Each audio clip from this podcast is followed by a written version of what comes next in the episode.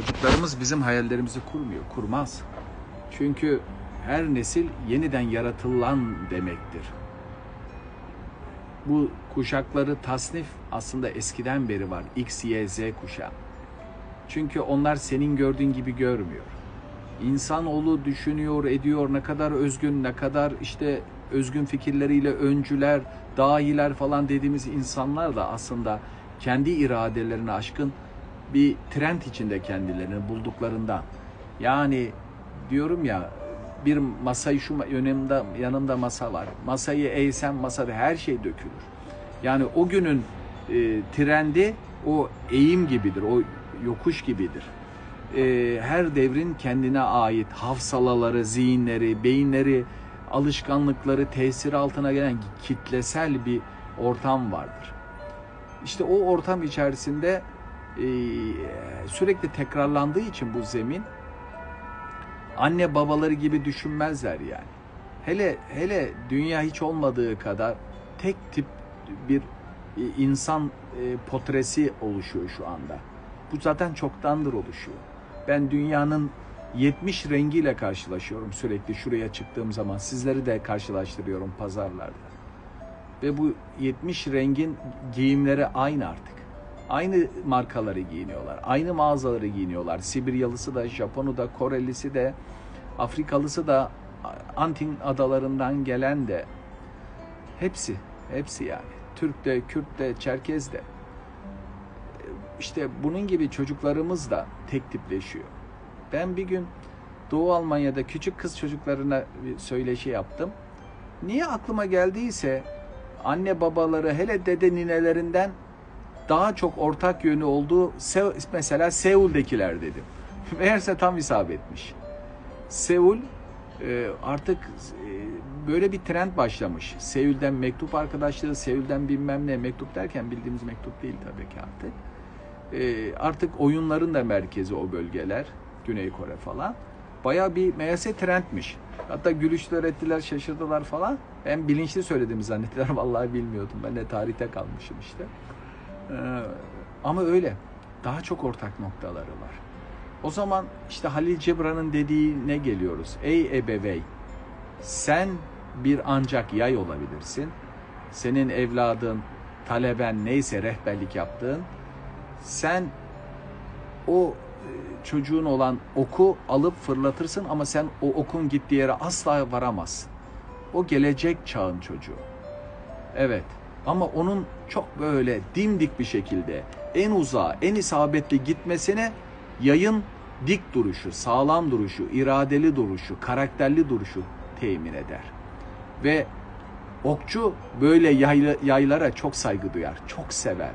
Sarılır, aslanım yayım çok güçlü der yani hedefine ulaştırır. Biz çocuklarımızı işte geleceğe hazırlama. En başta ahlaken, yanlışlara dirençli olması, iradesini güçlendirmesi.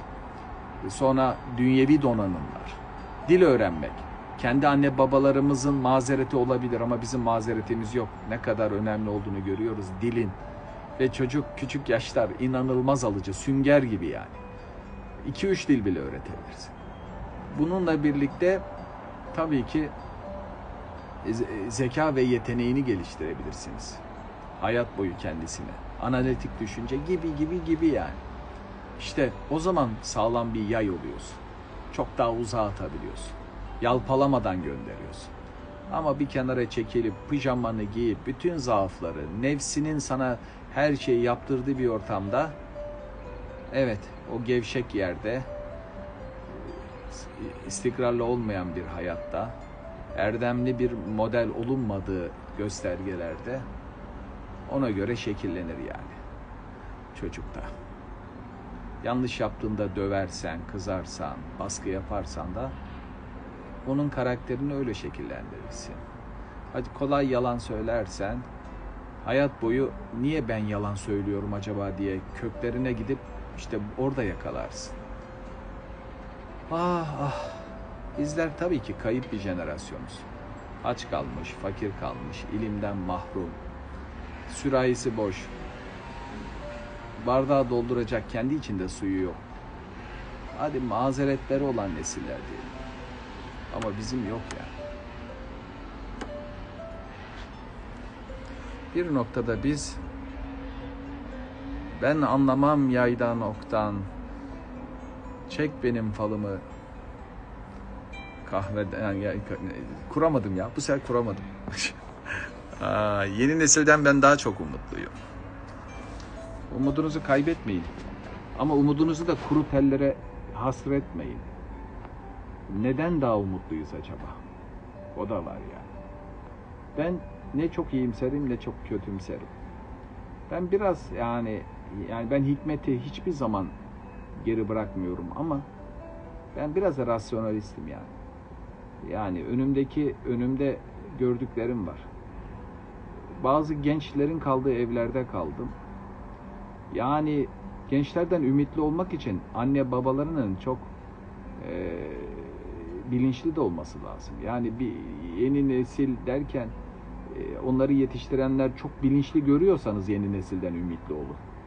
Gayretsiz, çabasız, kendi haline, doğallığına bırakılmışlıkla ben çok ümitli olamıyorum.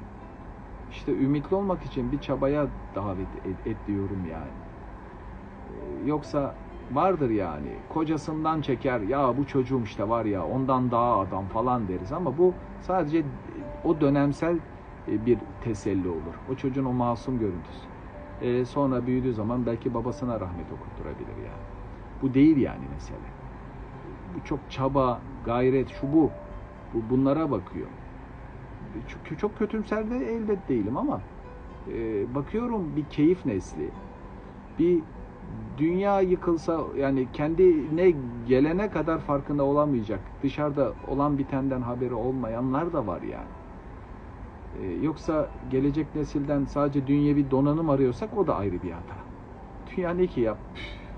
Ben daha dün mahallede, tarlada aynen böyle bir manzaraya benzer bir manzaramız vardı. Dere kenarında hala daha dün top oynuyordum ya. Ne çabuk geldim bu yaşlara yani. Hay Allah. Göksu'da, Boğaz içinde hala balık tuttuğum günleri hatırlıyorum. Yani bir çırpıda geldim bu 16. kata. Yani. Melankolik buldum. Beni ne zaman keyifli buldun? O ağacın dibinde bir beni keyifli buldular. Yani melankolikliğin devamlı devamlıdır yani. Ya şu kelimeler, kavramlar var ya. E, davranışlarımızı darlaştırıyor ya. Eyvah ben şimdi nasıl melankolik olayım? Ben ilk Çanakkale'ye rehber olmaya gideceğim. Bir dernek bir şeyi götürüyorum. Grubun başındaki şu rehberin sorumlusu olan bana dedi ki Hocam Çanakkale'yi de anlatım yapacağım ya. Hocam e, anlatırken ağlarsanız çok iyi olur dedi. Dedim ağlamak ayrı bir vizite, bir ekstra ücret gerekiyor dedim yalnız. Öyle menü böyle dedim ya. Ya dedim Allah aşkına. Benim tabi halimde ağlayacağım varsa da şu bu cümleden sonra ben ağlayamam ki artık ya. Çünkü hay Allah'ım ya Rabbim ya böyle en harbi, en samimi olacak şeylere bile ya katmayın şu şeyi ya. Cık. Hay Allah'ım ya Rabbim. Mide insanların mideleri bu kadar mı hafif ya? Yani böyle rollere bak bugün böyle rollere bürünenlere aldandık. Erken çiçek açtık. Bahar geldi zannettik. İnsanlar en derin, cümlenin en dibini kullandıkları halde bugün ise tam tersi yönde kullanmaktalar. Dün en şiddetli alkışlayanlar bugün en şiddetli vurun, kırın, öldürün diyebiliyor yani. İşte bu değil yani. Kabına göre, devrine göre şekil şemal yöne savrulanlar. Bu değil. Sağlam karakter.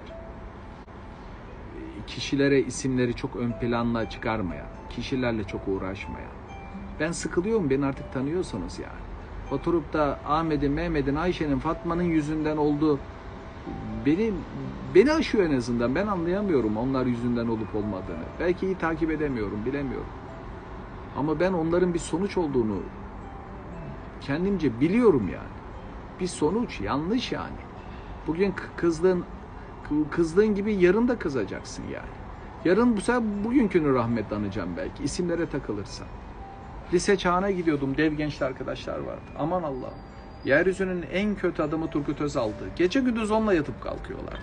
Bütün vay ya bunu da yapmış, şunu da bir de şunu yapacakmış ha. Aa, aman Allah. Her gün ya dedim siz kendi sağlığınıza zarar veriyorsunuz. Özal'ın haberi bile yoktur senin burada kendini yiyip bitirmenden ya. Aradan geçiyor. Bu sen başka bir isime odaklanma. Bu ne? Bu gelip geçici şeyde çocuğun önüne konan oyuncak gibi. Bir önceki neye ağladığını unutup bu sefer yeni oyuncakla sonra o da gidiyor yine ağlıyor yine başka. Bu değil yani. Ah yüklemler, fiiller üzerinde. Bugün senin ülkende kötü kötü insanlar önünde onların sıfatları üzerinden yeryüzüne gelmiş en kötü işte bu sıfatlılar dersin. Yanı başındaki Suriye'deki ise bambaşka olanı söyler. Çin'deki de gider e, Uygur'a git onlar da komünistler der. Ya o zaman yerel, dönemsel böyle e, sarmallı ama en en gelmiş geçmiş en.